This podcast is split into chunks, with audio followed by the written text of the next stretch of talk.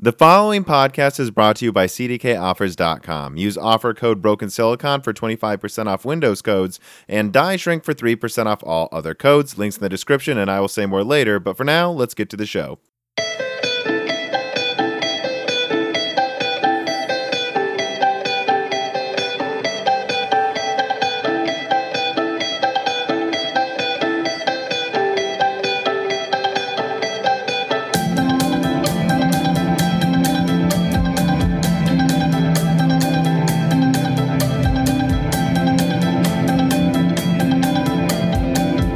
Welcome to Broken Silicon, a computer, gaming, and hardware podcast. I'm your host, Tom, and I will let my distinguished guest introduce himself. Hello there. Uh, I'm John Petty from John Petty Research. We uh, are specialists, analysts, and uh, researchers in um, computer graphics. Uh, we chase the pixel, so anything that influences a pixel um, on almost any platform, we have opinions about. Yeah, I mean, I guess that's a good way to put it, right? If it influences a pixel, you're interested in it. Yeah. So you know, we can't tell you anything about networks, and we can't tell you anything about operating systems and anything else like that. But if there's a pixel, we can tell you about it. So I, the way I want to start this podcast is just a little bit about you, if you don't mind. Like, you know, where are you from? What what did you study? What got you into this? Uh, like, you can do a Cliff Notes version if you want, but I am curious sure. where you come from. Well, um, there was a meteorite landing from Zonar, and uh, when the okay. shell cracked up. that's, what, that's what my wife says anyway. Um, started my career as an engineer, so I like to say I used to have an honest job. I was an engineer, and uh, what what type of engineering? Um, electronics, electrical engineering. Ah, okay, mechanical. Go on and um, got the bug and became a uh, entrepreneur and started a few companies and sold them and started them and sold them and so forth. And um, in 1981, believe it or not, I um, was bought out of the company I had re- most recently started and decided that that would be a perfect time to retire. And my goal was to retire and write science fiction books. Okay. And that last that lasted almost a month. Uh, and, and, the thing that I've heard was, many stories of that. By the way, people retire to write books and they realize in a month, man, I gotta. I wanted to do it, but people kept calling me and asking me to help them. And I said to my wife, I said, you know, I, I think I'm in the consulting business.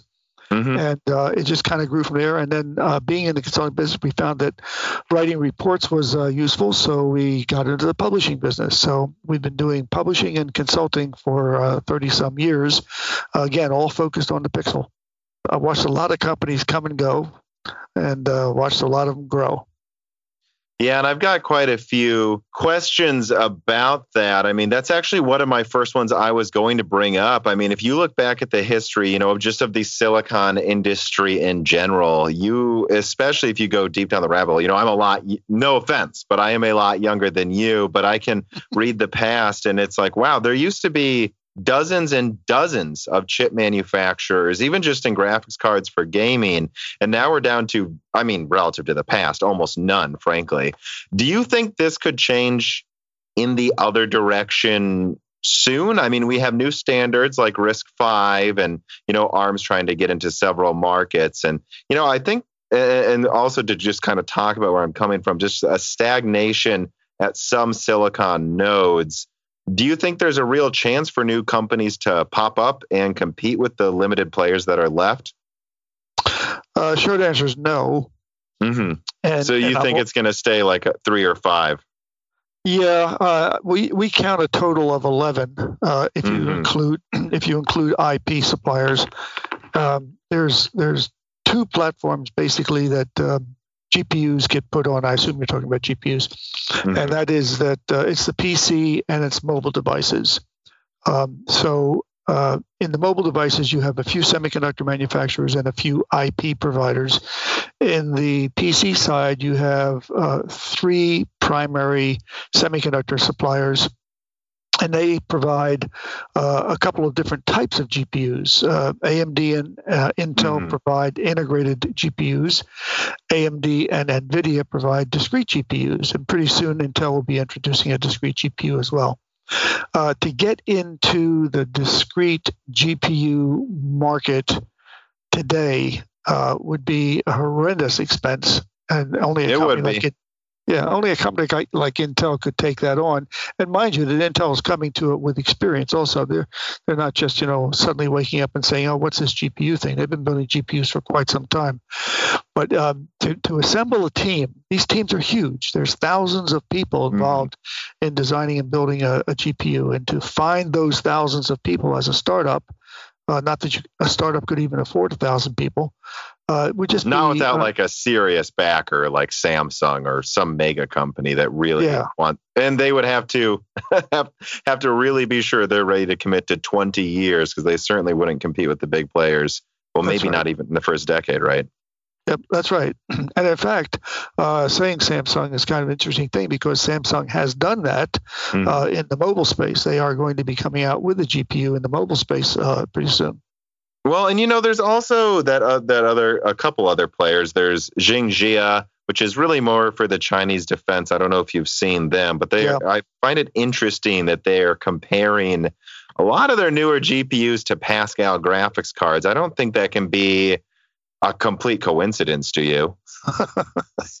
well, uh, they can compare it to Pascal. I don't think it does compare, but uh, they. Well, I mean, uh, Yeah, they had what like a 600 millimeter squared card with HBM that they said could kind of compete with the GTX 1080. So it's fair to point out that it takes a lot of extra brute force to come even close to Nvidia's like like two gen old mid range offering. That's right. That's right. But for the market they're targeting, uh, which is, as you mentioned, the military, um, they don't need to have cutting edge, bleeding edge, if you will, uh, technology. In fact, just the opposite. You want something that's proven and reliable because it's got to run for 10 to 20 years. Now, what do you think though about ARM entering into well any market really? I mean, there's been a bunch of rumors they're working on a decent push into graphics. They made graphics before, of course, but that they might go into more powerful graphics soon. And so, where do you see ARM playing in terms of that? But then also pushing into anything else they're not already in, like x86 and all of that. Mm-hmm. Uh, well, working my way backwards on the two questions, Sure. uh, I, I, don't see them pursuing an x86 license. Not that I, I don't even think they could get one. Uh, I don't think Intel is willing to do that. and AMD is not permitted to do it uh, under their licensing agreement with Intel. So ARM is not uh, in a position to, to, to field a x86 uh, processor. Well, ARM they've been trying with emulation recently, right? To uh, it hasn't gone anywhere near where I've seen people hype up its potential, though. Oh well, no, no. Take a step back from that. Um, if you talk about emulation, that's a different subject because um, there's a very, very successful emulation, and in fact, Mhm. uh, Qualcomm is the leader of that, which is using an ARM processor.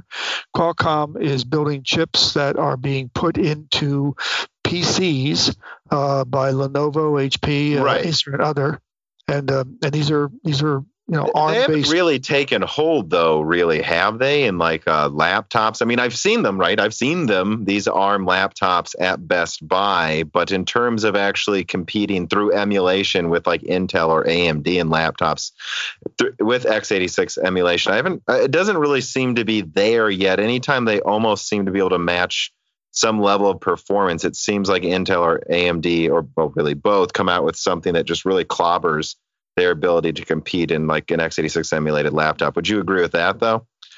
Um, more or less, I would. Yeah, the uh, the uh, Qualcomm-based systems that uh, Lenovo and HP and so forth have brought out uh, have been targeted at competing with Chrome, with Chromebooks, Mhm. and of course uh, now AMD and before that Intel had a very strong position in Chrome. Not that Chrome was that big a market to begin with, but Chrome did well in the educational market, and um, and that looked attractive. Uh, we've tested. In fact, I have one here. Uh, the um, Qualcomm-based uh, unit. We have a, a Lenovo, um, um, a Hingy one. I can't remember what they call it now. Yoga? But, uh, yoga, yeah. and um, we've tested that for almost two years. Uh, a- And uh, as far as we can tell, and we're pretty damn brutal on machines here, is uh, it's bulletproof. It works. Every app on it works. All the little Mhm. old funky DOS apps that I have, old tools and things like that, they all ran.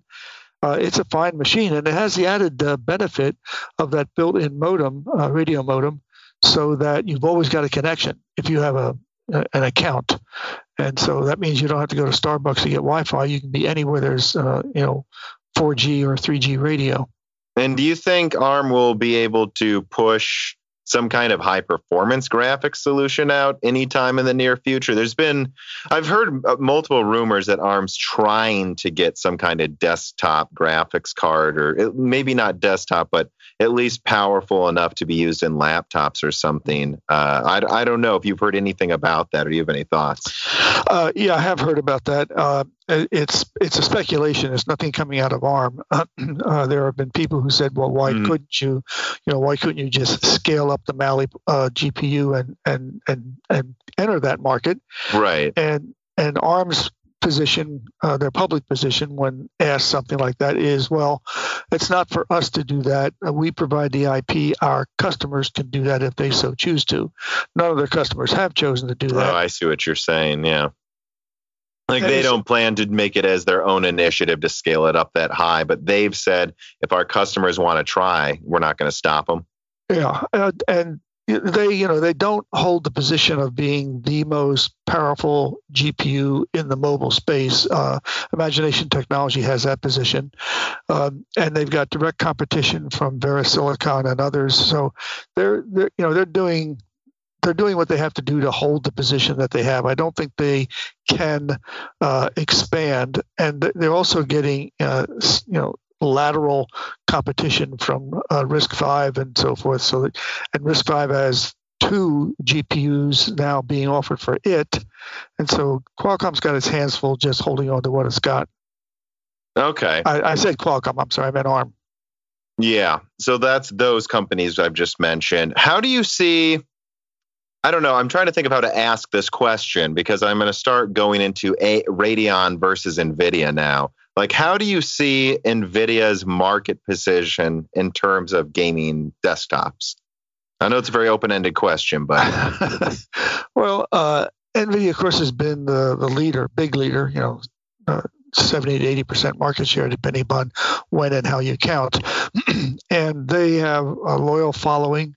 They have a huge development team, and um, you know they they are literally state of the art, leading edge, and so it's going to be difficult to topple them. In fact, it's going to be impossible to topple them. But what AMD can do and is doing, uh, we measure this, uh, is that a- AMD has been nibbling away at uh, mm-hmm. NVIDIA. And so they picked up a market share percentage point every quarter for the last three quarters, and um, they may do it again this first quarter of 2020. First quarter of 2020 is going to be a very peculiar quarter quarter because of the virus and everything. Yeah. And, and how it's disrupted the um, supply chain.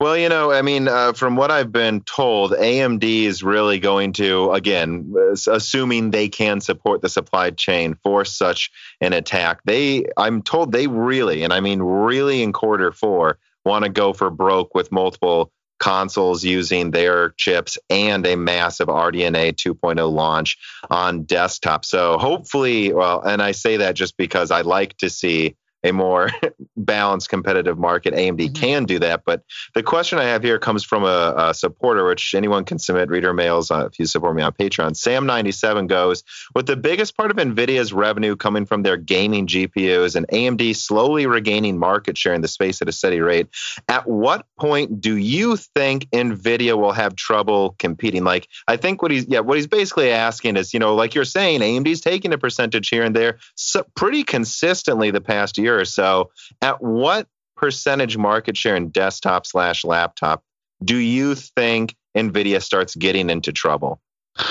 Well, if I were to make that prediction, I'd get into trouble. So I'm going to have to kind of skirt around it. But um, sure. I, can, I can tell you this that um, when a company has uh, ridiculously dominant market share as mm-hmm. NVIDIA has had in GPUs and as Intel has had in CPUs, all you can do is lose. It's almost impossible to right. increase market share once you have so much of it. Mm-hmm. So uh, AMD has a lot of things going for them. They they have a very very loyal fan base. They they have uh, people like you, for example, who you know want to root for the underdog and you know and, and like you say get a balanced uh, playing field. My laptop so, has Nvidia. Let's be clear. I just buy what's the best product. But yes, I do. Te- it's easier to root for AMD. I'll just say that.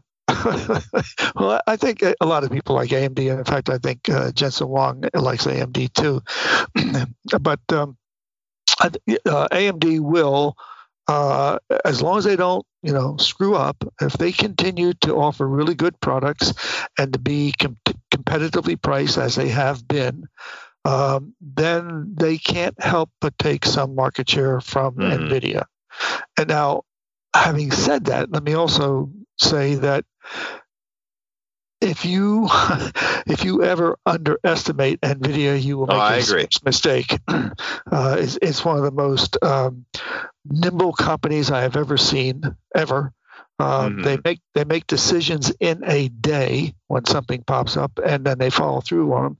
They've got enormous resources, and so you know there's almost nothing that NVIDIA can't do. And so if if they got confronted with something where, let's say, AMD had an amazing new product uh, that was just such a killer product that uh, people were going to buy them as fast as AMD could build them, NVIDIA would have a counter product in six months or less.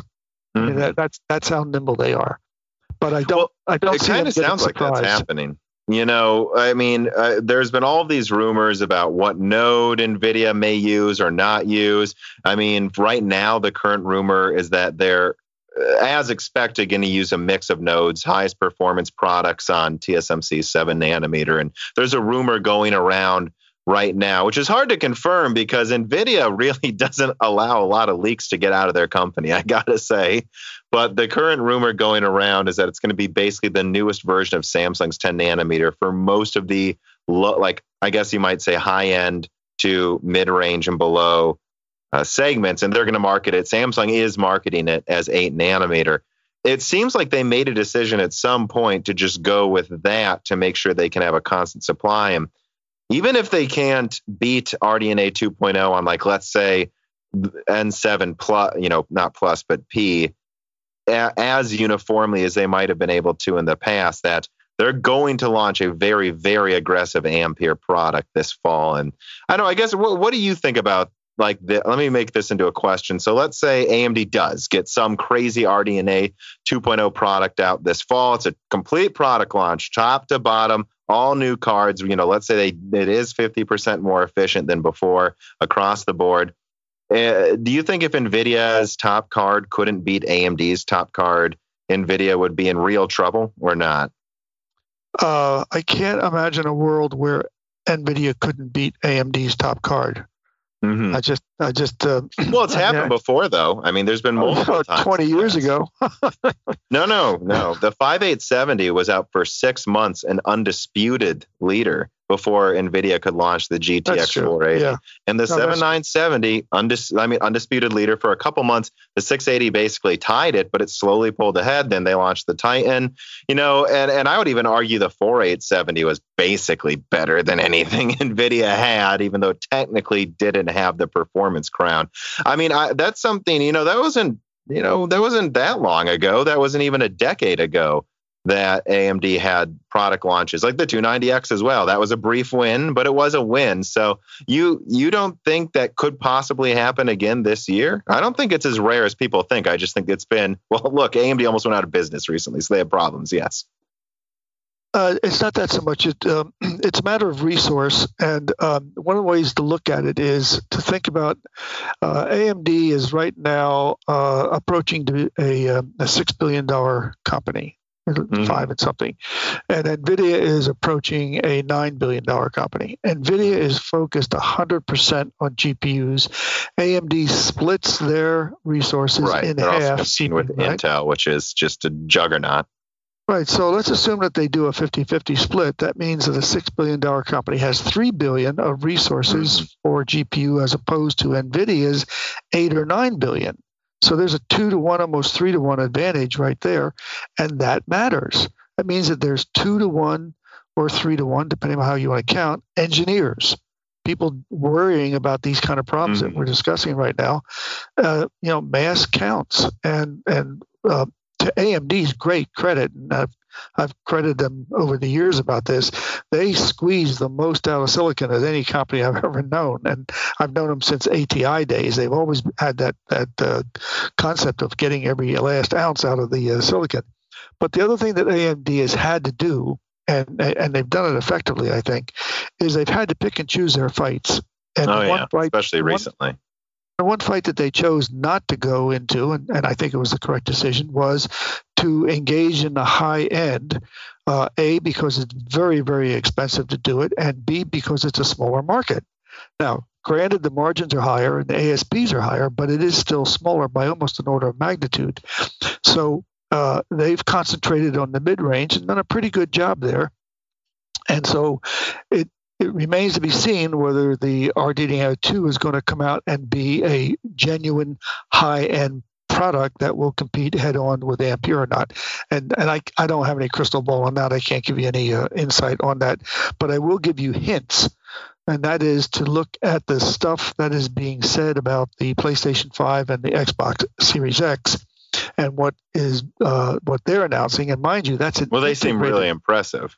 Yeah, and, and mind you, it's an integrated graphics GPU. It's not a standalone discrete GPU. So it's got some uh, bottlenecks in how, how well it can perform. But nonetheless, it is coming out with state of the art features.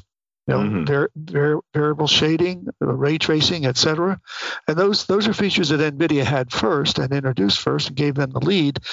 But now here comes AMD with renewed uh, resource, I should add. You know, they've been making money, they've been making a lot of money, and so they can make more investments, they can take a little bit more risk. And so it's well, and be, they have the benefit of like all main gaming devices. Well, not all, but I mean, you know, the consoles are a having developers have to program for your architecture for all new games that come out, no matter what their PC market share is, is a major asset that they were very shrewd to take, I think, in the PS4, Xbox One generation. Mm-hmm. Yeah. I mean, let me ask you this, though. So, let, you seem skeptical they can with a big RDNA, although it sounds like you're saying there are hints, there's something going on. How much, how damaging to NVIDIA's reputation do you think it would be if AMD did take the crown, even for, let's say, a few months this year? like, uh, well, uh, uh, you know, both companies, AMD and NVIDIA, have their super loyal fans. It's a religious, political, you know, yeah, they annoy me. thing. well, I find them amusing, but but uh, those that, that that fan base uh, no matter what either company does, the fan base is going to support them and argue about why what they've done is great and why the other company is cheating. You don't think it's a vocal so minority though that is like, and and don't get me wrong, I know that the fanboys are out there, but I've always found, you know, and, and, and let me give you an example. I remember before the PS4, Xbox One generation, there were all these people like, oh, no matter how good the Xbox One or the PS4 is, they're going to keep the majority of their market share from last gen, and that's not really how it panned out. You know, one was perceived and launched much more effectively, and people just, you know, like me sla- snapping my fingers. I think people are much less loyal than people think. I think that's changing a little, though. I do think loyalty is becoming a bigger thing as you use the same software over and over, and that's what's changing how loyal people are, making them more stuck to using the same software they're used to. Don't get me wrong, but I don't, I don't know. I, I think a lot of people buy NVIDIA just because, let's face it, you it's getting better but my first desktop had an nvidia graphics card because i i didn't know amd graphics cards existed. Like i'm being honest. Yeah like where's the marketing? And you google nvidia and i'm talking back in like 2009 or something you google graphics cards what pops up? Nvidia's website. They have this cool slick specs sheet for each graphics card. They have bar graphs that show the performance. So you're like oh i can afford this much. I want that one. And the bar graphs only show their graphics cards you know? So that's well, that's think, marketing, right? And and that's and that's and that's a resource sink, and that's you know, like I say, the difference in resources between the two companies uh, has been that way. So, but I didn't uh, mean to cut you off, though. I think you're. Well, no, you, you're not cut off. Maybe we have got a kind of nice uh, rambling conversation here. The only point I wanted to make, uh, kind of a counterpoint to something you said, is that uh, there's a difference uh, in philosophy and attitude between console gamers and PC gamers. And the big difference is that mm-hmm. the console gamers may talk about the hardware, but it isn't the hardware itself that influences their buying decision. Uh, console gamers buy the game, and then the the hardware to run it. And so the console gamers are are more driven by the game itself. That's one of the reasons Nintendo has remained to be so ridiculously successful is because they've got a library of games that people just love to death and they're going to play those games forever. And so when a company, uh, Microsoft or Sony for this case, gets uh, a really good game, an exclusive game like, say, Halo on the Xbox, that is going to drive the sales for Microsoft. And as long as Microsoft's latest, greatest console brings a little oomph to the party to make Halo run well, and there's a new Halo, that's what's going to drive it. Now, the PC side is different because the PC games generally uh, don't have a bias or an advantage of one PC GPU over the other. They're pretty much evened mm-hmm. out. DirectX takes care of that for you. Thank you very much. And so it almost doesn't matter which graphics board you put in, uh, unless you want a special feature such as NVIDIA's offer with ray tracing. Now, that's going to be neutralized by the end of this year when AMD introduces their ray tracing stuff. And so then it'll be the next great thing, whatever that happens to turn out to be. But anyway, the point being is that in PC land, uh, buyers are influenced by marketing, as, as you're a victim of, and uh, by and by the uh, by the by what they think the board's qualities are. And again, mm. I guess you could you could probably track that back to marketing. Whereas in the console side, right. by the you're game. being careful to say you know thinks or perceives the values are. Well, we're all consumers, right? We go out and mm-hmm. buy a mm-hmm. car or we buy clothes or whatever the hell it is we buy. We don't really know what's going on there. We buy a car, who knows what's inside a car? There's a steering wheel. Okay, I like it, I'll buy it. You know, you go out and buy clothes. Is this a good knit? Mm-hmm. Is this mm-hmm. going to last a year, five years? You don't really know. So you buy it on emotion and you buy it on what your friends are telling you. You know, I don't know. I think people are becoming more shrewd as they as we grow up more and more used to using the internet. I agree. Marketing uh, definitely has a major effect on people's purchasing decisions. But I, and this is kind of a little off subject. This is just kind of my perspective. I think there is a marketing bubble right now, and I suspect people think marketing's influencing people less than pe- a lot of people seem to think it does. Like I'm not so sure I, am just noticing like AMD is taking this market share now, and I'm seeing more and more intelligent reasons, right, in Newegg reviews for why people are buying it. I think I think people are becoming smarter. I think the new generation of people, as they become adults, is used to being inundated with marketing since they were little. And instead of being brainwashed, they're kind of becoming numb to it. I mean, we're getting a little off subject, but I don't, I don't know. I, I actually am not so sure that people are going to be blown away by marketing as easily as they used to be. I, I don't know. I don't know. What do you think about that idea? I, I, have two thoughts on I, that. I haven't really quantified what I think, yeah. really. So it's kind of all just a concept to talk about. But well, um, you know, there's a thing called guerrilla marketing. Uh, you may know about it. And uh, oh, yeah. if marketing is successful, you don't realize you're being marketed to. Mm-hmm. That's the trick. So if you think, but I think people know, know they are these days. Go on. Well, sorry. But maybe they do and maybe they don't.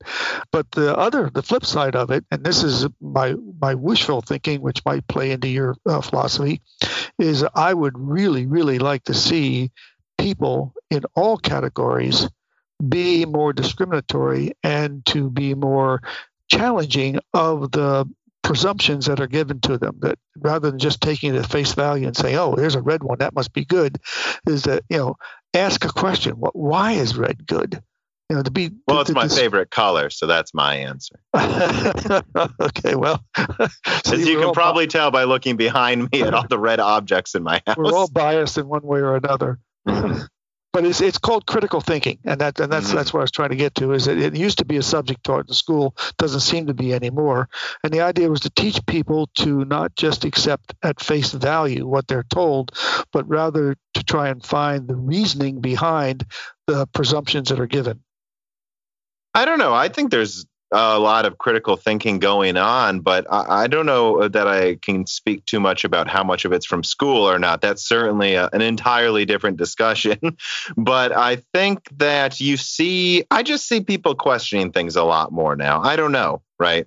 I, That's good. You, That's good. And, like my friends, for like, I don't know, like for instance, the NVIDIA ray tracing thing.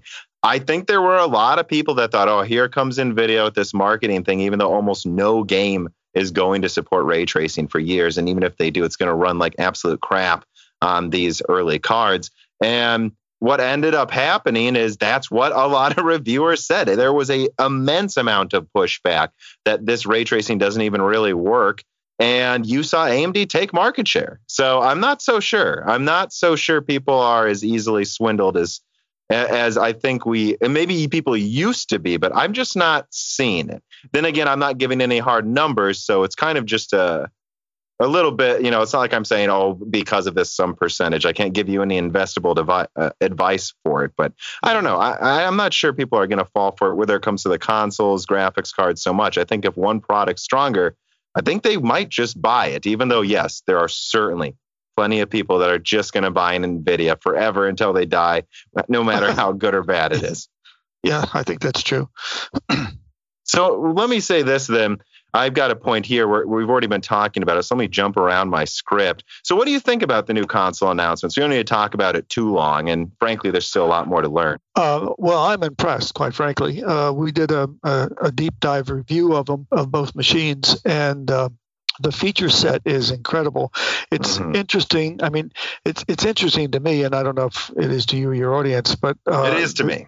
Yeah. Okay, well, the chip itself, the design itself, uh, which comes from AMD for both parts, is basically exactly the same. And the interesting part is the uh, path that Microsoft took and the tweaks that they made versus the path that uh, Sony took and their mm-hmm. tweaks. So Microsoft pushed the clock in one sense, and or Sony rather pushed the clock in one sense, whereas uh, Microsoft pushed uh, shaders in another sense, and so they have an imbalance there. It's a differentiation. And if you do a paper analysis and mm-hmm. do a mm-hmm. simple calculation and say, well, this one's going to get so many T flops, and this one, other one's going to get that many T flops, and there'll this be a differentiable. yeah. Yeah. And so one has a higher number than the other, but that won't allow you to predict the actual performance. That's what I've been telling people too, because what I, I, I did a big video a couple days ago where exhaustive research reaching out to as many developers as I could get a hold of, and they're saying the numbers that you're seeing on these pieces of paper is not telling you any real story here. They're performing entirely differently than I think many people expect them to, and um, that that's that's for me is making this very exciting. Yeah, and but it comes back, and if you're talking to developers, I mean that's that really is the magic right there. That's that's where the rubber meets the road, so to speak. In that mm. you can take two developers, they they can be developing almost identical same games, and but it's mm-hmm. just you know they did their artwork better, they found a better way to manage the geometry, they do their yeah. memory calls differently, and they're almost hardware neutral that's what that's exactly what i'm told which is hilarious is i think people get fixated on like well for instance as an example the xbox cpu is clocked i think like 3 4% faster. And it's like yeah but because of the way sony's organized their co-processors supposedly the playstation cpu doesn't need to be used for as many tasks. Right, right. and then and i could go on and on and on and list. And that's what i'm being told is that they perform pretty much the same although obviously the playstation's smaller and it should be cheaper to manufacture um, yeah, probably not by much. but anyway, it comes all the way back to the thing I mentioned earlier, which is uh, it's the games are going to be the decider, mm-hmm.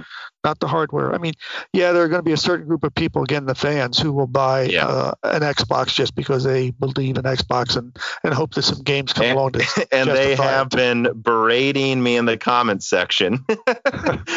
so I guess uh, one thing I will bring up too about the launch that I think people are missing is one thing I found really interesting is that the Xbox and a lot of people seem to be skating over this.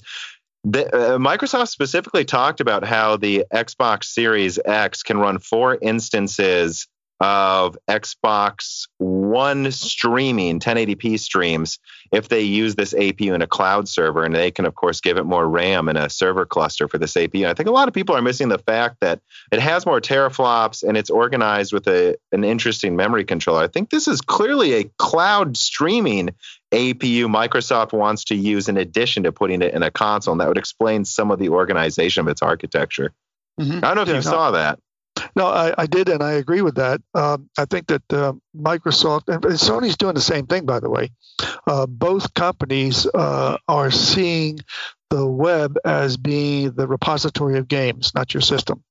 and and that uh, you're going to be able to take your console and literally go anywhere. Uh, I don't think it's going to be too long before uh, consoles get radios in them and, and, and literally let you sit in the back of the car with one and play it uh, whilst you're going somewhere.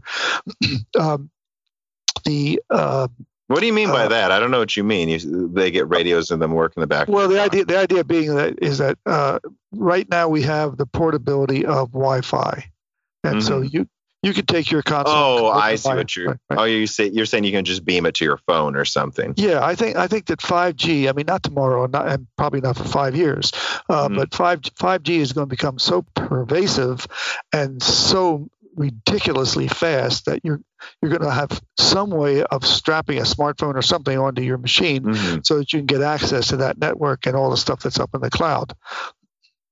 Yeah, you know that, that I'm glad you said that because for now, right? I expected Google Stadia to work really well. I mean, I know PlayStation, I don't play streaming games. I like low latency, so it's always bugged me that, you know, little that very slight millisecond that you can feel like in the delay between pressing a button and streaming the game. Um, but I know PlayStation now supposedly works. No one says it's great, but it works. And I expected Stadia to be way better, but it seems like it works worse. Would you? I don't know if you've looked into that at all. It seems like it works worse. It depends on where you are. That's the problem. Mm-hmm. Um, it's it's how close you are to the to the best server, and where we are, and with the service that we have here, we can't see any difference. I mean, uh, our experience mm-hmm. with GeForce Now and with Stadia mm. and so forth is it's it's just like having a machine right next to you.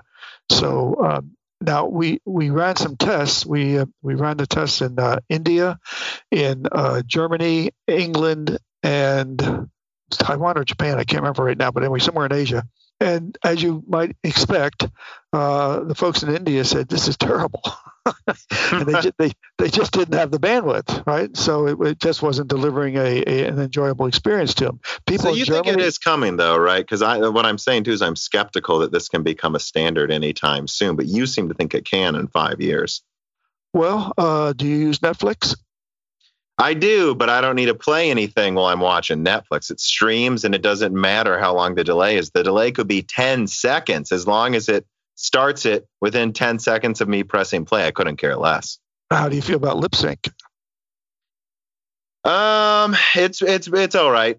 It, it um I gotta be honest, it's interesting how some TVs and audio setups have major lip syncing problems just inherently. Uh, but I mean it, it works, right? Yeah, well, it does, and, that, and that's my point. Is so it works, and it works. You know, maybe we can say good enough. Uh, so therefore, you're not buying DVDs anymore. And if you had a cable box, mm-hmm. maybe you let it go, or if you had a satellite box, maybe you let that they go. They make me take the cable box for a deal, but I mean, I don't even have the thing plugged in. I just want the internet. well, but the point being is that is that you have an alternate and perhaps superior delivery system now, i.e., Netflix, as mm-hmm. an example, and uh, I think it's logical and reasonable to assume that gaming will follow that path. Is that uh, you know be, be, so here's where have... I push back, if you don't mind. Uh, uh, the reason I push back is that I feel like graphics are getting close to the uncanny valley. We're almost, we're not to photorealism yet, but I could see like the pro versions of the consoles in a few years getting us almost there. Once you get to that level of graphics, we're going to keep die shrinking, using less energy.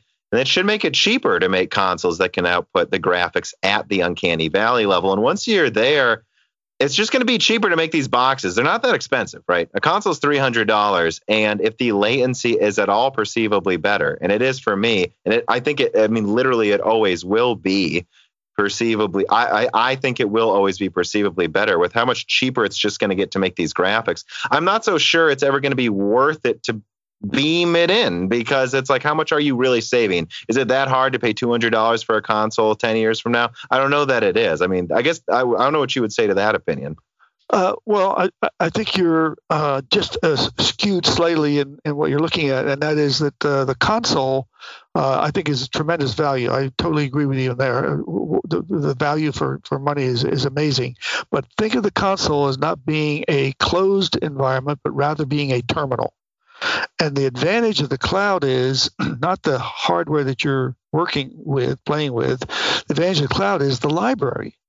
is that you're mm-hmm. gonna you're gonna have a huge choice of games that you can rent for a little while or buy, depending upon what your preference is, uh, more so than you could or would um, uh, with hard media or even downloading something.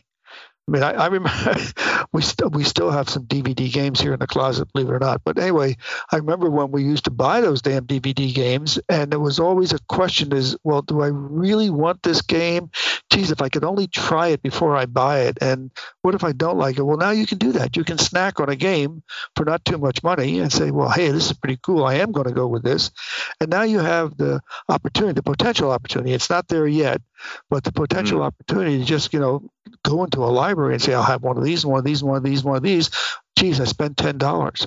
I didn't spend $150 mm. on DVDs, right? I just spent ten dollars. Well, so no, but I agree with that, and I've been very outspoken that I think Stadia is one of the early places it can really, really make a big splash. Is let's say you know I'm on YouTube watching some video an ad pops up and it's an ad for the new Assassin's Creed. And instead of saying buy now, it says try now. And I just click yeah. a button and it's just, I snap my fingers and it's, even if it's just 720p, I can try it for free. And it's like last year's game. They don't care. They're not going to make any money. I was never going to buy it, but they can stream it for free and put ads, you know, and uh, Assassin's Creed is hard because it's usually in historical time periods, but plenty of games take place in cities. And in the background, you could have real timely ad buys popping up while you're playing the game, like, you know, on billboards in New York in a video game. Like that type of stuff, I think don't get I think that is coming. And I think that will allow you to try things for much less money than any time before. But I, I guess I am skeptical it could ever uh, beat what the PS5, Xbox Series X, or PC gaming can bring because the latency is always going to be there.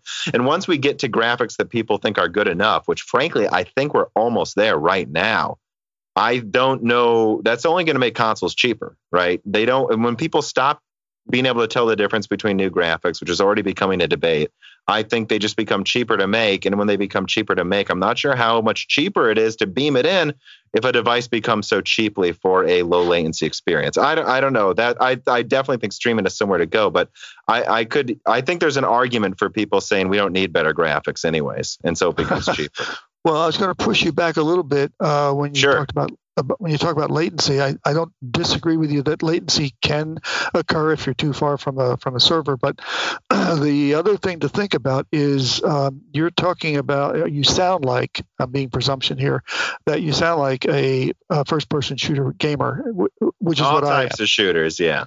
Yeah, I mean, I, that's the only kind of game I want to play, but that's that's my preference. But there is another multiple other categories of oh, gamers oh, yes. who don't require that level of performance. And I agree. And I think there's a place where streaming can become a crazy low cost option for widening how many people were never going to buy a console anyways.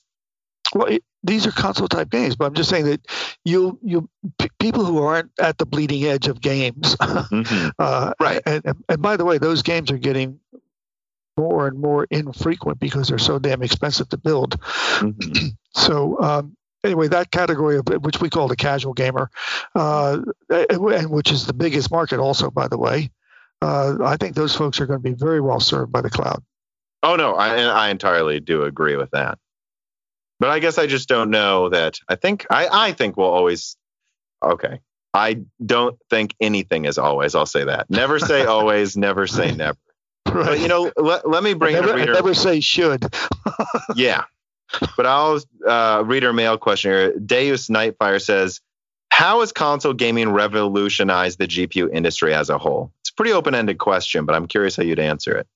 Uh, well, I don't know that it has actually. Um, uh, back in the PS4, and three, uh, the GPU was uh, not the GPUs that we know and love today, and so they were kind of a, a special case.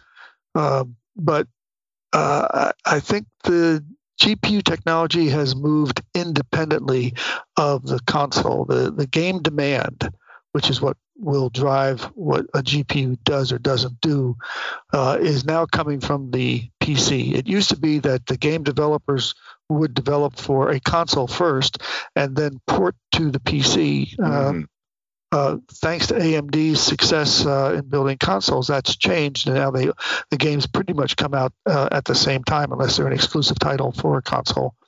But I don't think that the console has driven the GPU, other than uh, to try and get some of the cost out of it, which AMD has done a good job of um, with the uh, integrated graphics. So uh, it's it's a tough question. I'd I'd have to think about how you would measure that. I don't know. Is the short sure. answer I don't know. Yeah. Yeah. I mean, when I look at that question, the, the the real thing that I like to think of is I think sometimes console generations force devs to stop just doing brute force. Like the PS360 generation forced them like finally, you know, most people back then still gamed on highly clocked dual cores. They're like, nope, now you got six threads or more use them. And then like the PS4 and Xbox One brought seven or eight threads, depending on which console you're talking about. And those threads were clocked really low. So it's like you guys can't depend on this single five gigahertz core anymore. You got to make sure you actually use all of the cores. And now we're going to make fast SSDs. I think Microsoft said openly, like, um, hey, games meant, uh, Microsoft Studio games meant to come out on Xbox Series X and PC at the same time, if you don't have an SSD, it's not going to boot anymore, right? Like making devs actually move forward with new technology instead of just brute force. I don't know. I think sometimes it forces out some of that. I don't want to call it laziness, but it forces them to actually make use of like a new standard that's not the bare minimum. Yeah, no, I agree with that. And um, the uh, the SSD, by the way, is um, a big deal in this next generation of consoles, both Sony and Microsoft's, uh, the, the games are going to be blazingly fast. You're going to be mm-hmm. you're going you're going to be blown away by how fast they load and how fast they run when they're changing maps and things. you're not going to have these stupid little graphics that they put up to distract you while they're swapping out maps. Yeah. It's just going to go bang and be there. and, the and, thing of like crawling under a wall between areas and like I, I, yeah, it, it's it's very comical. Like I think like if I have kids, like they'll look back at old games and be like, "Why every twenty minutes do I have to climb a ladder or go down a fire pole or, or something?" Or watch. Like, oh, they're video. loading. Yeah. yeah. Why do I have to watch this video of somebody doing something? I'm just sitting here watching it. Yeah, I was thinking that too. Like so many cutscenes. I mean, look, cutscenes have a place, but there are so many cutscenes that you know they just put there because they need to occupy your eyes while they load the next area. Right. Right. Yeah, so it's while the machine catches its breath. Well, that's going to change, and and that's mm-hmm. that was primarily due to loading time, and uh, the loading times now are going to be an order of magnitude or more faster. Yeah, and you know another thing I heard is that like when you unload a when you would like uh, when you install a game in the past, they had to plan for maybe they're still using hard drives. And I mean, a hard drive is physically moving a little arm around and looking at mm-hmm. parts of the disk. So they would literally have to install the same texture file maybe a hundred times so that the, right. the, the arm wouldn't have to move much if you're loading one part of the game. And they're like, yeah, we just we just don't need to do that anymore. And in fact, the PlayStation 5 has two hosts, so it can do double. And then it also can burst to like absurd gigabytes per second. So there's talk of just like, well, loading but I actually heard that they they're finding it jarring with some past gen games on the PS5 because you respawn so quickly mm-hmm. that it's like imagine if you got shot and you were just already standing there again and then you get shot and there's no there's no break from the load screen. So that's the yeah, type well, of differences I'm hearing about. Well, it's true, and um, uh, a, a, a, lead developer guy, I can't remember his title, but superstar guy at uh, Sony said that there were a couple of games to, on the backward compatibility issue that they actually had to slow down the machine. Yeah. Right? Yeah, so it worked. well, you know, think about. Microsoft, I'll tell you a little, uh, um, a little uh, anecdote. Microsoft had a similar problem. Um, when they did a generational switch uh, in the last generation Xbox, they shrunk the uh, processor uh, as a cost improvement to get the cost out of it. Mm-hmm. And in the process, and in doing that, uh, they got a faster processor. Oh yeah, yeah. And yeah. and they had they had to detune that because mm-hmm. Microsoft. Yes, that happens Sony, with consoles all the time. I think you're like it's the Xbox One Slim, like they shrunk it to 16 nanometer. And uh, they had some problems because the clock speed. I mean, you're just getting it faster, right? Yeah, but the thing is that the console uh, producers have to give a guarantee to the game developers. Yeah. One of, one of the things about a console is we're giving you a stable platform that you can rely on for a minimum of five years. That thing's mm-hmm. going to be rock solid. It's not going to. We're not talking about a PC here. It's going to change every six months. You got this platform. You can rely on it, and and you know that's their guarantee. But and sometimes it has funny consequences. Oh yeah, it certainly does. The clock speed thing with node shrinks, I've heard actually multiple times.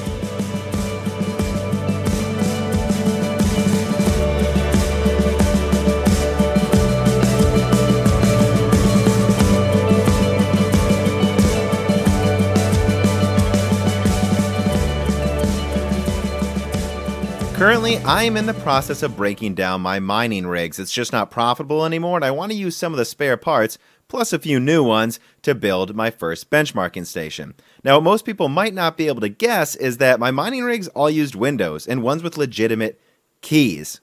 But getting those legitimate keys was a hassle. I was forced to scour eBay and be discerning in making sure that the people selling those $10 Windows keys weren't a scam. And sometimes the keys didn't work and I had to fight for my money back. But you don't have to if you go to CDK Offers. Go to cdkoffers.com and use the promotional code Broken Silicon to get 25% off an already cheap list price of Windows 10 Professional. Then all you do is click on your email account, go to user center, and then my purchase orders to get the code. Just use this code with a normal download of Windows 10 Professional from Microsoft's website. All right, links in the description.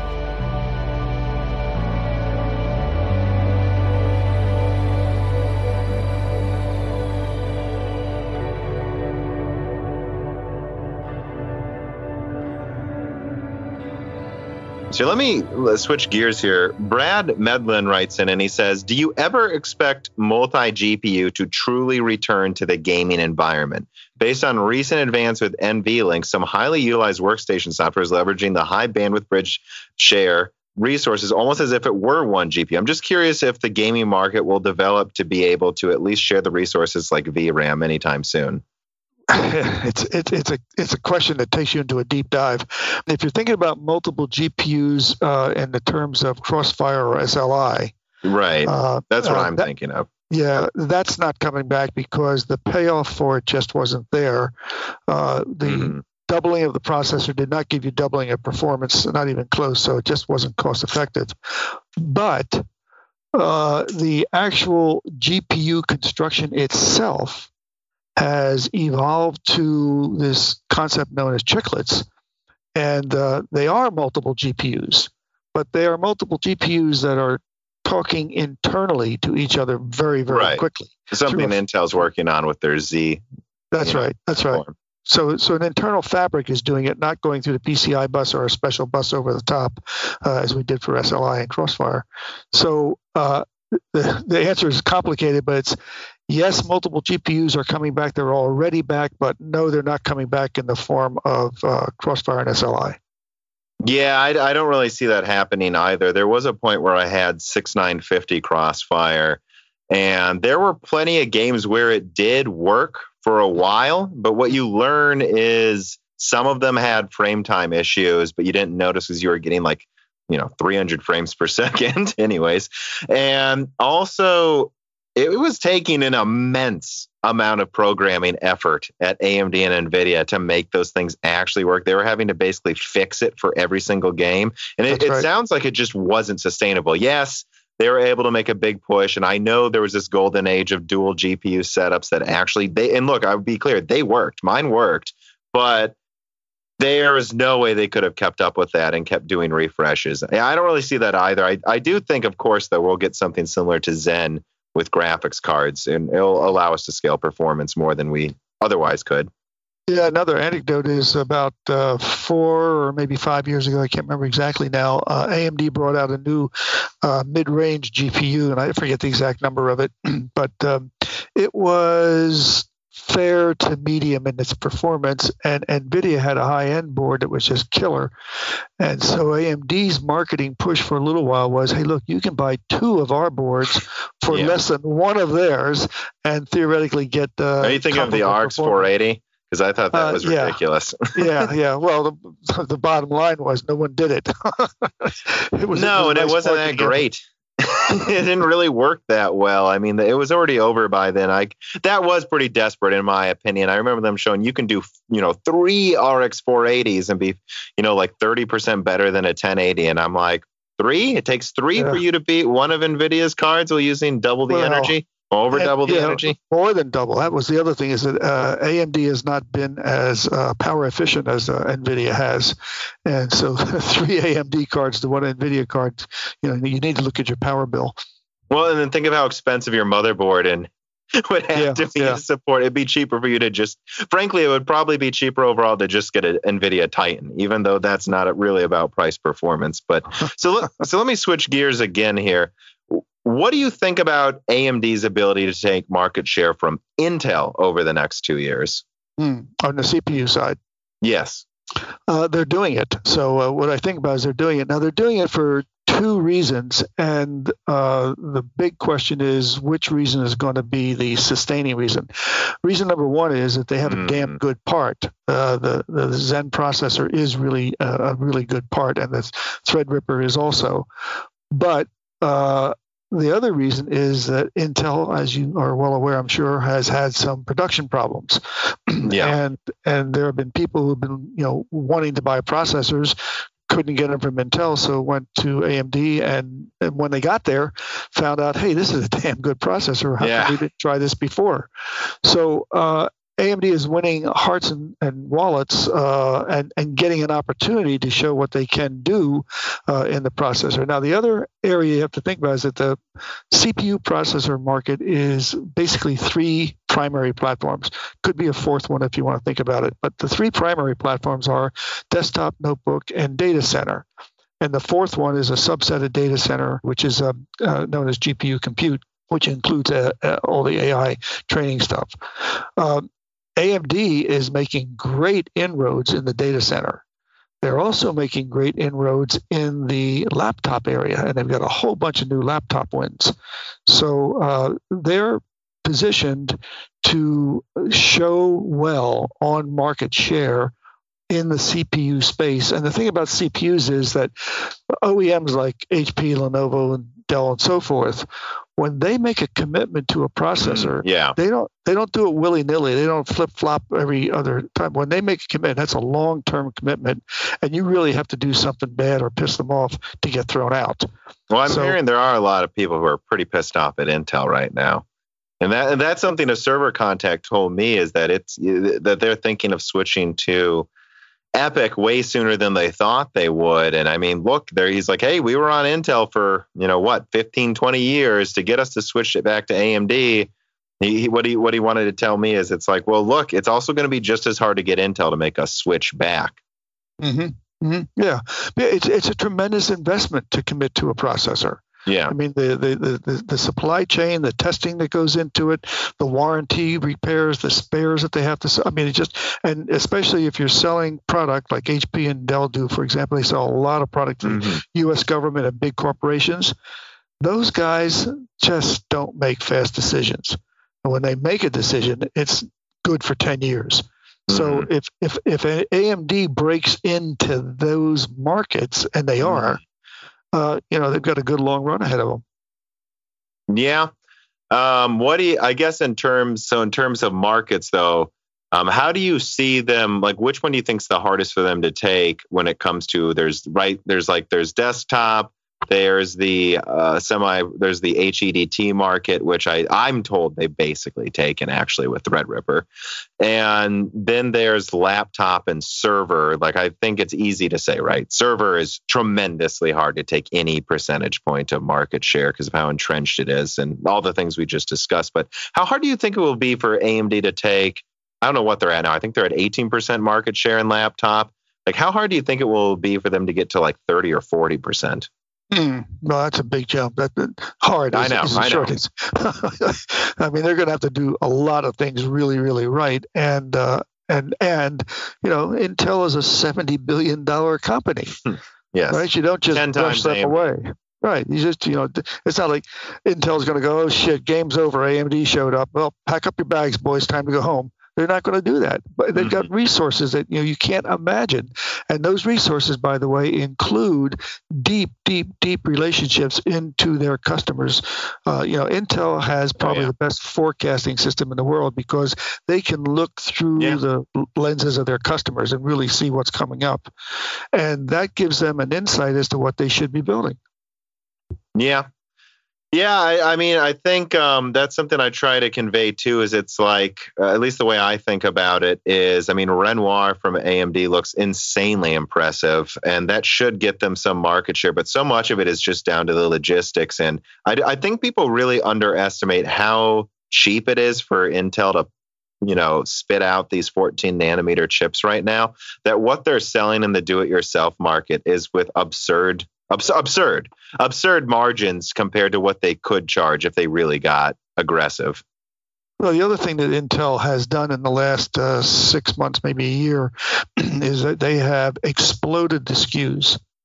You know, they mm-hmm. came out with a they came out with a design, and then that design plus the previous generation, they then spread out, and this is no exaggeration, to like 75 different products. Mm-hmm. You know, so you can find whatever your need is, you're going to find an individual Intel part for that need.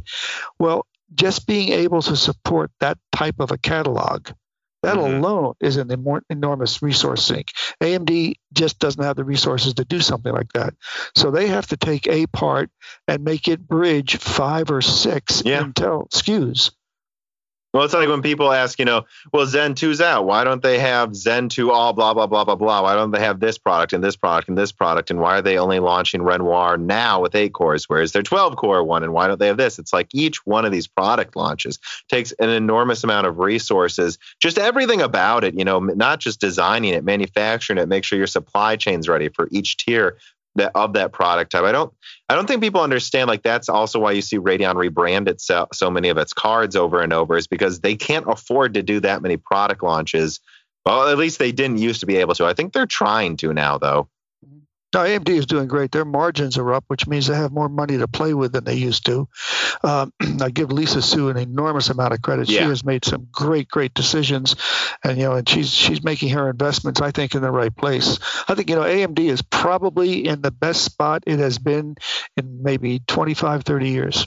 Yeah, I mean, let's see how this year pans out, and I think they could be better than they've ever been. There was a while where people were comparing, you know, the Zen processors and this resurgence we're seeing now to like the Athlon days. And I'm like, I think it's pretty clear this is a bigger deal than the Athlon yeah. day, guys. I mean, the Athlon days were pretty brief if you think about it, and there wasn't as much of a long term there there. I, I think I don't, but so here, let me switch gears again. So Steak and Chicken Man writes in and he says, what are your thoughts on the? I know I like his name too. On the AMD Global Foundry wafer supply agreement post Zen. If I recall correctly, Global Foundry is supplying chips well into 2023, 2024, and I find it hard to imagine 14, 12 nanometer chips still being sold. Then will AMD drop Global Foundry soon? What are your thoughts? Uh, these are my thoughts. Right, I have no inside information on this. Right, uh, but uh, AMD is positioned itself where it has to be at the latest, greatest node. And mm-hmm. uh, Global Foundries has declared uh, that they are not going to chase that uh, anymore. They're going to be a node behind or more. Mm-hmm. So the uh, opportunity for uh, Global Foundry with AMD is rapidly declining subject to the agreement that AMD made with Global Foundries about four or five years ago uh, to guarantee a certain amount of, of uh, product would be bought from from them. So I think they'll run that contract out if it hasn't already run out, and then once they do, I don't think there'll be any Global Foundries in any AMD anything. Yeah, I mean, you know, you never say never. There can be select products where Global Foundry is the right choice, but I, I'm tempted to agree. I think a lot of people keep thinking, you know, they're tied to global foundries. And I'm like, I think it's pretty clear they're hitching their coattails to TSMC and even possibly Samsung moving mm-hmm. forward. At least until right, Global Foundries can prove that it can get up to the same nodes as they can. I mean, it, I don't. It can't. It's already missed that train. I mean, that, that mm-hmm. the train's left the station for them because they they had committed to doing seven nanometer and then said they wouldn't. Well, seven man, seven nanometer now is uh, commercially available in large volume, for Global Foundry to get back in the race, so to speak, they've got to jump to three nanometers, and it takes yep. Almost ten years to do that. So they they're way behind the curve. But their argument is, yeah, but the place that we are is the highest volume and that and that I takes guess. you outside. Do you agree edge. with? Do you think it's a good argument from them? Because here's something I want to throw out there: is this idea of like, yeah, I understand that that that this is where the bulk of the you know sales are, and I understand that as you make these ultra mature, and I actually think their 12 nanometer FDX process is really impressive. Like, I understand that there's a lot of products you can do with this, but you understand that as TSMC gets more contracts and they will because they're on the cutting edge they'll get more money and they can use that money to make right. more capacity and then i think they can just you know i mean look are you not going to spend 50% more for a wafer at tsmc if it gives you 50% more efficiency are you really not going to make that choice if you're at intel or amd or nvidia i think you are you know yeah, but those those are the those are the leading hotshot companies. There's another hundred companies out there who don't true, need that. True. True. Yeah, which I guess is what they're targeting now. So yeah, I guess you yeah you think that over time Global Foundries is just less and less of a a factor, right, for AMD at the leading edge, yeah, and and AMD lives at the leading edge, so that you know there's there's that, that's a marriage no longer made in heaven. So speaking of leading edge, what do you think about the on ramp for ray tracing in games? I mean, right now, if we're being honest, I think ray tracing is just another bolted on feature on top of rasterization. It's not this. I mean, ideally, ray tracing, you wouldn't have devs have to go around and pre-bake lighting all over in every room. You could just set a couple of global a global illumination source and some light bulbs, and you don't need to bother anymore. You could just make your mm-hmm. games and not have to waste time doing that. But that takes an immense amount of resources. And I don't know. When do you think we'll get fully ray traced games? Like, how far away do you think we are? not very far. And there are there are two benefits to it. Um, uh, you mentioned one of them.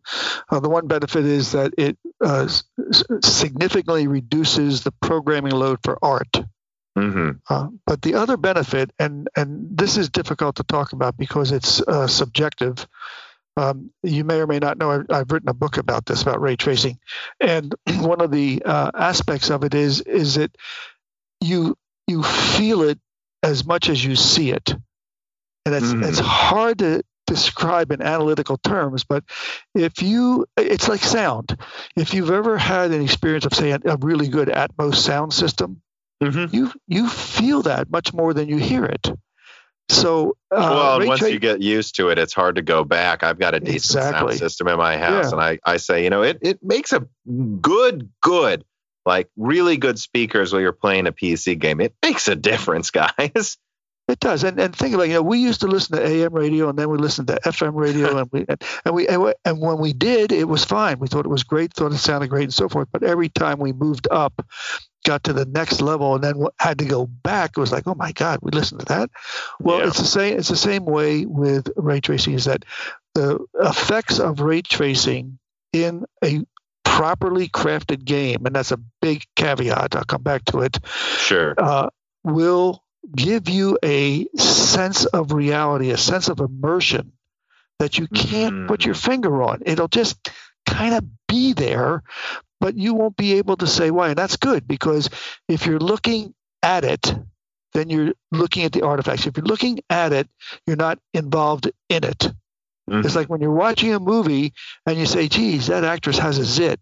Well, you've just left. You've just left the story. You're looking mm-hmm. at her zit. You're not following the story. So that's what will happen in games. Now the problem has been, and this is me about properly crafted, is that the first wave of games that came out with ray tracing capability were gimmicks. Yeah. And and they were they were artificial in what they did. Like in Battlefield 5 having the guns reflect a bunch of light off of them. I'm like, you know, most of these guns aren't like made out of chrome, guys. Most of these guns don't reflect light. Well, that's that's one of my pet peeves. Also, Battlefield Five is that like they made a big deal about look at the reflections on this car. Yeah. Well, who, the, who the hell at the end of World War II had a clean car?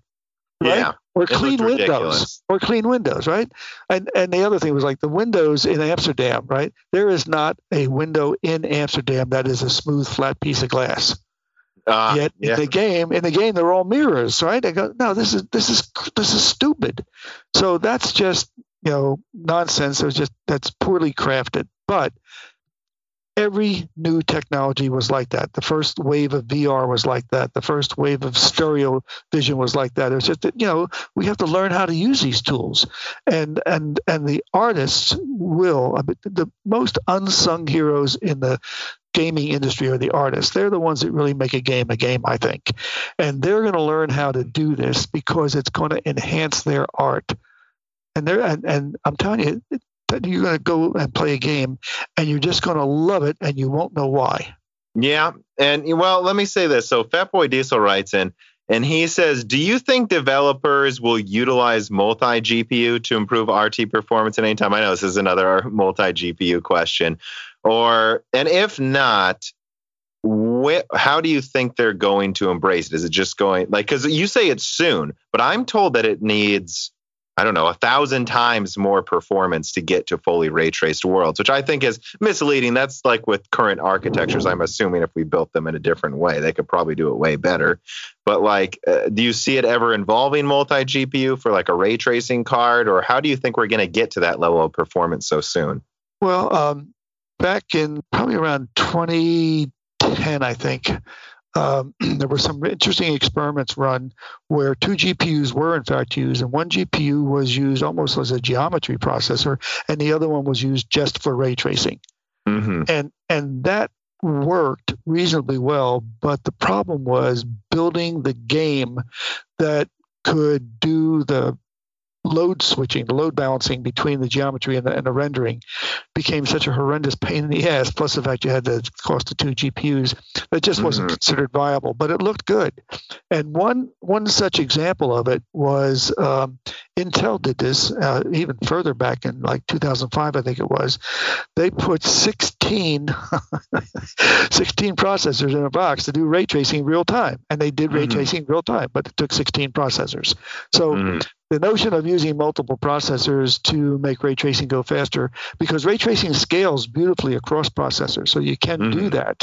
Um, but it, it uh, expense wise is not good. Now, the flip side of that is every day almost uh, somebody comes out with a tweak or a new algorithmic approach to ray tracing to make it more and more Right. efficient Like there's this uh, company, Adshir, that seems to be able to get it work on uh, smartphones now in a way Yeah. that's almost as impressive as on PC. That, that's right, and and I was going to I was going to call them out as an example. There's another little company that probably no one or very few people have heard about called uh, Silicon Silicon Arts out of Mhm. Korea. And just to get a little nerdy here for a moment, uh, a GPU. a GPU is constructed with what's called SIMD, which means uh, similar instruction, multiple data.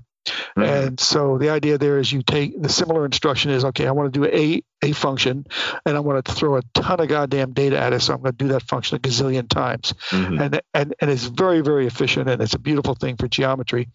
Uh, the problem is they break easily, and by what what I mean is that if you change that instruction, you have to do a whole bunch of loading and reloading and unloading and so forth, and that disrupts your data flow, and so you get stutter and jitter and what have you.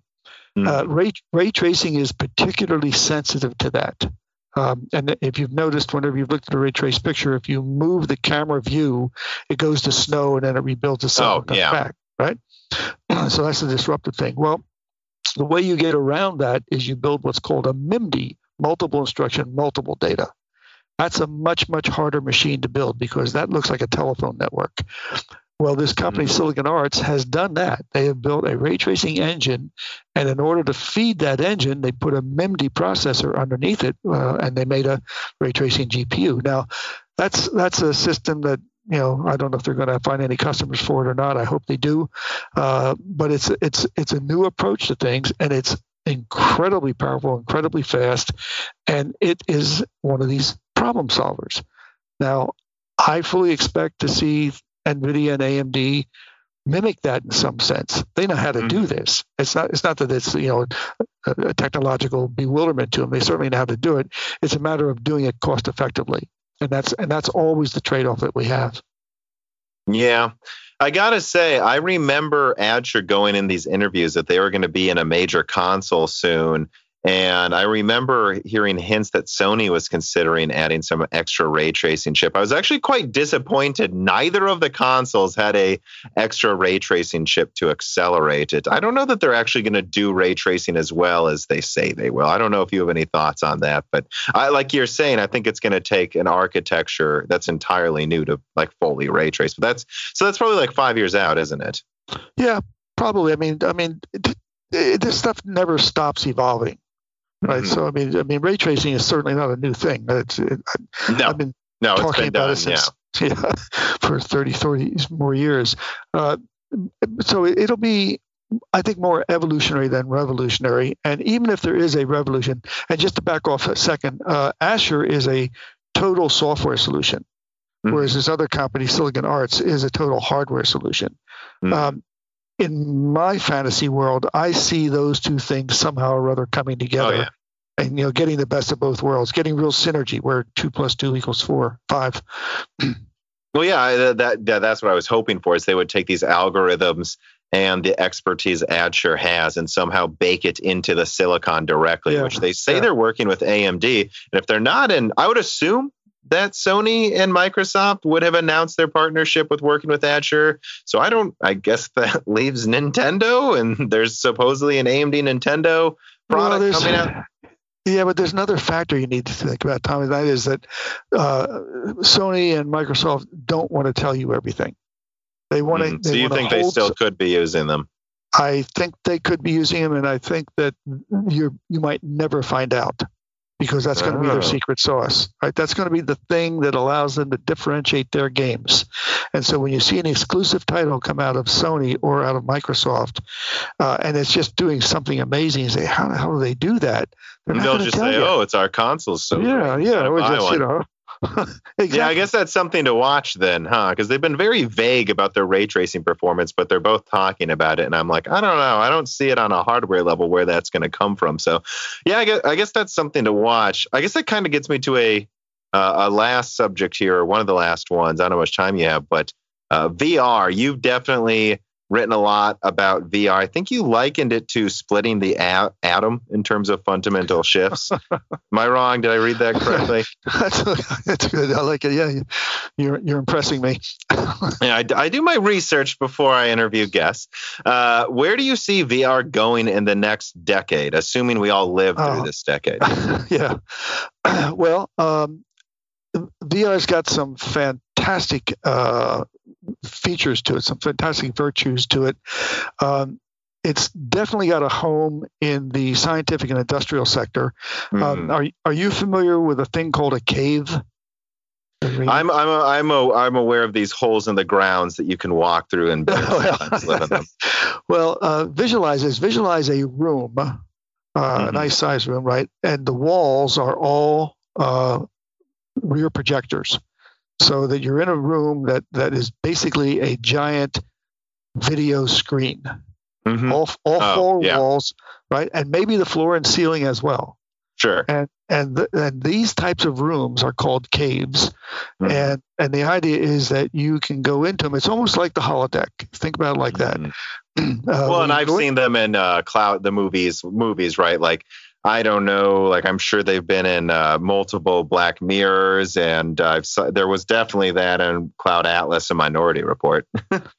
Yeah. So the idea is you go into these things, these rooms, uh, and when I say you, I'm, we're talking about engineers and scientists yeah. now, and you basically walk into a car or you walk into an atom, a molecule of some type, and and you look around and try and figure out what are the connection and where are the joints and where are the opportunities and does this work and so forth and so on.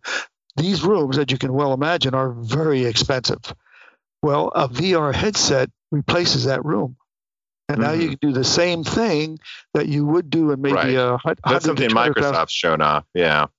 So so from the scientific and, and, and industrial side, VR has a has a long runway. They've got a lot of, of, space to go, and there's a lot of demand for it. But it's it's small numbers. You're talking mm-hmm. about you know hundreds of thousands max, not 1000000s mm-hmm.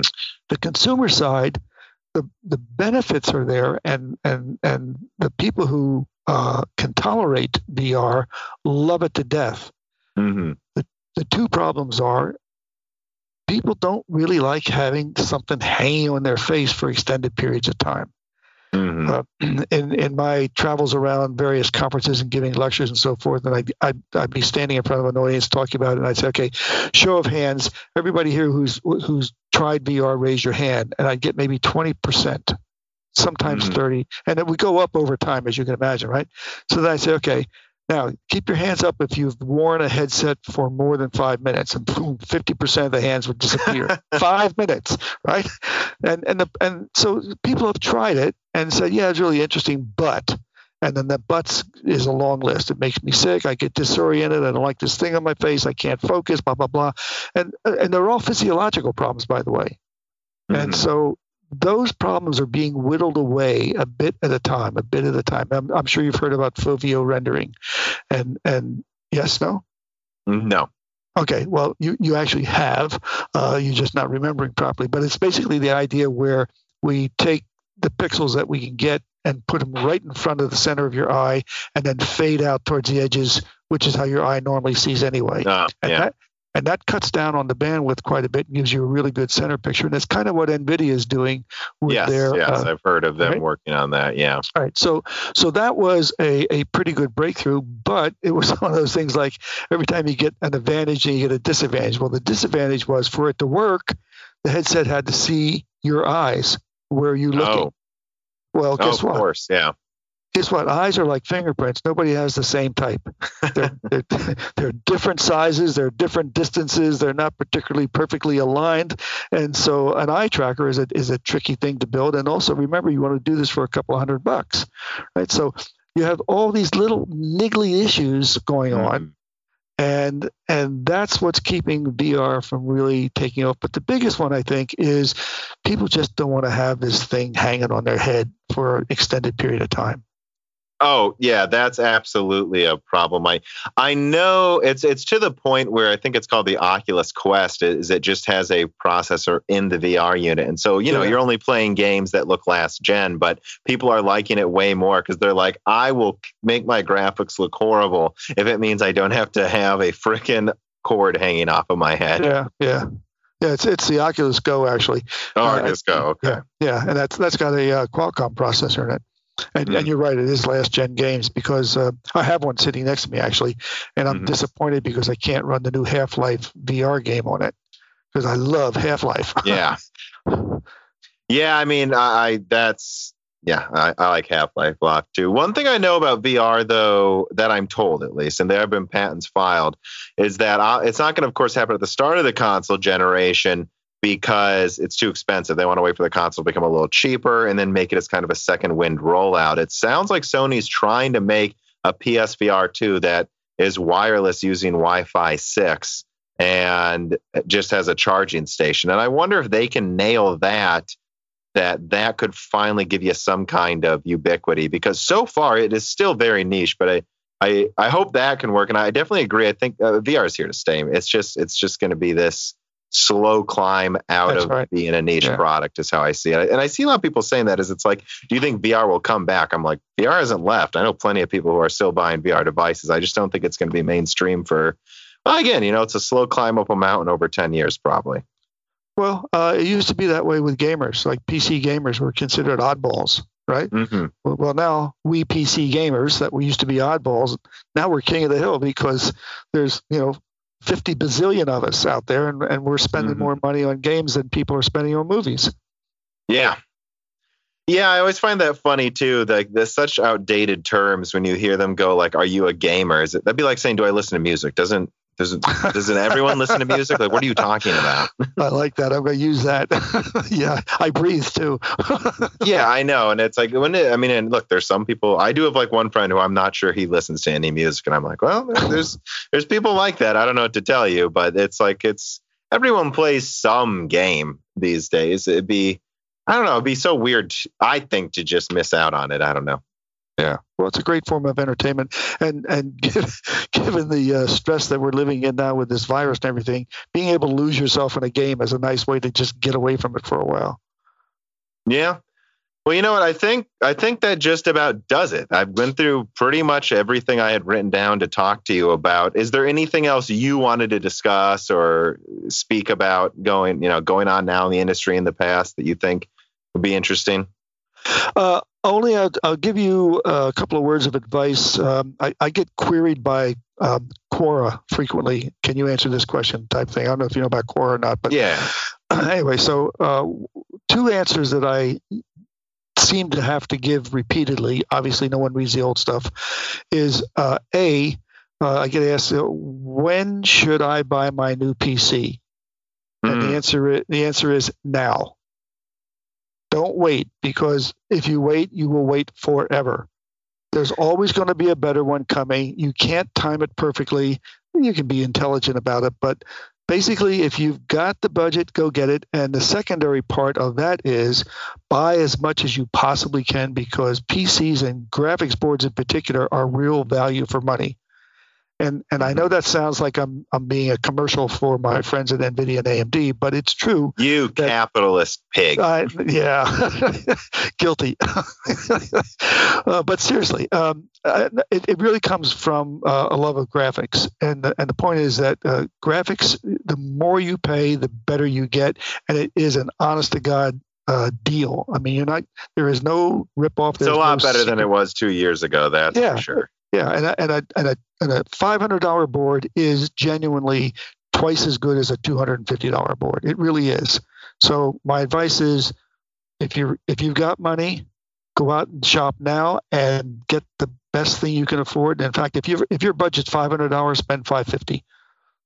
Mm-hmm. Well, I think you know, I think people are stuck in this. I'm, I'm, I, maybe I should call it this. Maybe I should call it the Sandy Bridge mentality. I think there are these people that saw, well, if you bought a 2500K, you know, whenever it was, I think in like 2010, and you got that and overclocked it and then maybe you know you got a i don't know an r an r9 290x you haven't needed to upgrade for you know blah blah blah and you've just watched people waste money. And it's like i i agree there was stagnation after sandy bridge and you really did just need the 2500k for a pretty startling amount of time compared to normal but that's not how things usually work. And even though moore's law has slowed down we're moving on with chiplets now and soon 3D mm-hmm. stacking and all this other stuff. And so it's like, guys, I think you got to accept that there used to be this time period, you know, most of computer history, where if you just waited two years, it was always better. And so just upgrade when you need to. And if you need to, because it's, and it's like with this whole Zen mentality, they're like, well, wait a second.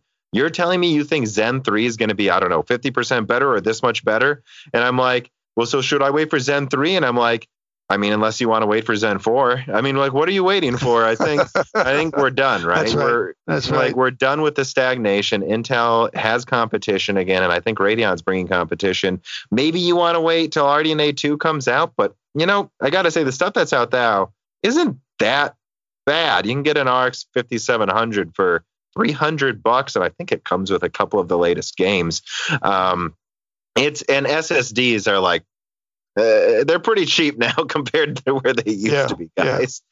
I mean, so I don't know. I think we're, we're out of the stagnation. Yeah. So I, I mostly, space. I mostly agree with that. I, I, the only thing I'll say is I have people ask the question this way. They'll go, "Oh, um, I'm happy with my whatever, right? Maybe they have a Vega 64 and a uh, 2700X 8 core processor. And they're like, and it runs all my games maxed out. Should I upgrade now? And I'm like, well, if you don't need to, I'm not sure why you're asking me. If you want an excuse to buy something, you'll be able to find it. I mean, so that's the only thing I would say. It's the caveat I always give is it's like, if there's no need, then I don't know why you're upgrading now. But if if your games aren't running above 60, if you actually are having trouble running them, if you wait for Zen 3, it's like, I don't know, I'm you're in Zen 4 is going to be pretty impressive. Are you sure you want to wait for Zen 4 now? Well, I agree with all that. And the only other thing I would add to it is upgrade your monitor. Yeah, I'm going to be honest. I think monitors have stagnated pretty hard in, oh, in recent I totally memory. Disagree. I told I, I should put my camera on so you can see my rig. So my gaming rig is a 49 inch monitor. I think you sent me a picture of it. I did, yeah, yeah. And that's my gaming rig, right? And and I, I tell you, I can get the equivalent of VR sickness with that because I put my face almost on the screen sometimes, and it fills my periphery up so much that if I don't pull back a little bit and slow down, I can start to feel it. So I, I think I think monitors the, the the new super high res monitors with HDR, fabulous uh, experience. Well, and, and not, I, would not say that don't expensive. overlook it. Right? Don't get a 2080 Ti if you're gaming 1080p 60 from a TN panel from six No, years ago. no, that- no, So I, I agree with that sentiment, and they are starting to come down in price a little bit again. The only thing I will say is I really think these other things like micro LED and OLED and those types, like I have an OLED 120 hertz HDR screen, and it is uh it's it's a lot better than a TN panel. That's the one yeah, thing I'll say is, and Yep. once those come to the monitor market, that's gonna bring a whole new level of HDR low latency Mhm. gaming. I really That's- that's the one thing I'm saying is I think I think monitors are going to get a lot cheaper at the end of this year. They will. And that's the other thing I was telling you about the emotional aspect of ray tracing. Another emotional aspect is HDR. Is that again you, Oh, you yeah. can't you can't actually put your finger on it, but you it has to be good it. HDR. There's a lot of fake HDR out Well the content the content has to be there for it. But but when it's right, it's it's it's magic. Yeah, I play uh, uh, uh, the game Sekiro, and I play it on my HDR OLED TV. And the fire, it, it looks absolutely insane. Like it doesn't. It, it's actually laughable how good the fire in like a burning city in, in this like uh, samurai game looks compared to like the, uh, my older panels. Like it, it looks. And that's something too. Is it's like it's worth pointing out that like this better looking monitor affects the graphics much more than a twenty percent stronger graphics card ever could.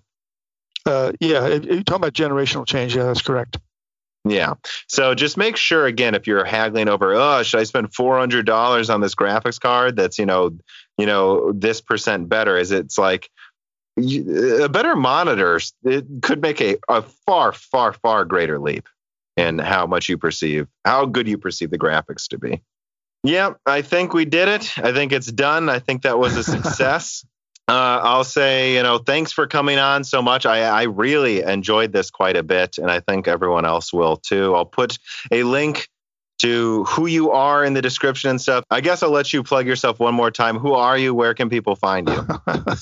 I'm easy to find. It's Jon J O N Peddie P E D D I E. Uh, you type that into Google, it'll find me, and it's Jon Peddie Research. And um, visit our pages. We have two pages: uh, Jon Peddie Research, and um, also a thing called GFX Speak, Graphic Speak. And on both of those pages, you'll find uh, uh, lots of free stuff, lots of free information. Uh, we we have subscriber pages also, but there, we put up a lot of stuff free, including all of our um, our testing that we do. That's all available for anybody to look at. Okay. Well, thanks for coming on. Um, enjoy the pandemic. Uh, hopefully, we'll speak again soon. And uh, yeah, have a good evening. right, all right, you too. Bye now. All right. Bye. The following podcast was brought to you by the YouTube channel and website Moore's Law is Dead. Moore's Law is Dead and Broken Silicon are trademarks of their creator, Tom. That guy is me, and I am indeed the creator, editor, writer, and showrunner of Moore's Law is Dead podcast, videos, articles, and other media. However, Moore's Law is Dead is a team, with Broken Silicon co hosted by my brother, Dan, audio editing by Gerard Cortez, and select technical editing by Carbon Cry. You can find all of our information, including how to get a hold of us, at www.mooreslawsdead.com. And if you are a fan and would like to send mail or other hardware, please mail parcels to Moore's Laws Dead, P.O. Box 10468, Peoria, Illinois 61612. And speaking of fans, without exaggeration, the patrons are solely responsible for the continued distribution of the content you just listened to. And so if you have some extra money, but only if you do, please consider supporting us. For just $2 a month, you get access to the exclusive podcast Die Shrink, voting on subjects of future podcast episodes, the ability to have your questions read aloud on Broken Silicon Die Shrink and Loose Ends, and of course, the Moore's Law is Dead Discord full of like minded people who would love to meet you. I am one of them. The Discord is only at $1, and at higher tiers, you get access to ad free episodes of Broken Silicon, the back catalog of Flyover States podcast, thanks in the credits of videos and podcasts, and other perks as well. And if you cannot afford to support us, please just share Moore's Law's Dead videos and podcasts with friends and family on social media and Reddit. And give Broken Silicon and Flyover States a five star review on Apple Podcasts. All of this really does help so much more than I think anyone realizes. If you'd like to advertise on the podcast or a person of interest who would like to be a guest, please reach out to the email address mlhbdead at gmail.com. But as I said, this podcast would not be possible without its fans supporting it. And so now it is time to give a personal thanks to the greatest of the fans. The following supporters are at the 10 gigahertz or higher producer levels. Bootman, Carbon Cry, Dean, Benny Berlin, Justin Yacht, Thomas Rupp, I Love You Lynn and Jim, Bollocks, Jordan Betcher, Muhammad Al Kawari, Frederick Lau, Prime Tech TV, Justin Parrish, Zachary Martin, Terrence Herod, Carl Marco, Phil S., Thyrister, The Ninth Dude, Greg Renegar, John Bible, Chrysantine, Night Rogue 77, The Mechanical Philosopher, Lebo Kinkilo, Fatboy Diesel, Derek Evans, Matthew McMullen, Christoph Novak, Neil X01, Matt Salem, Aaron Close, Sexy, Scott Shope, Sadler Sadler, Richter Cohagen, Alethros, Telos, Caden Picknell, Greg T. Wanchuk, Jacob Barber, Exoti, Whiny Care Bear, Matthew Lane, Paul Jones, Jan Ronner, Rubber Ducks, Michael Costa, Ali Robertson, Gordon Lamb, Jonathan, Drita Full, Evan Dingle, Nick Neasy, Dominic Dewart, Harold P. Bureau, Wayne, Sam MacArthur, James Crosta, Hector Santana, Brad Medlin, Andrew S., and Edward Huff. And of course, thank you to Sahara for the music.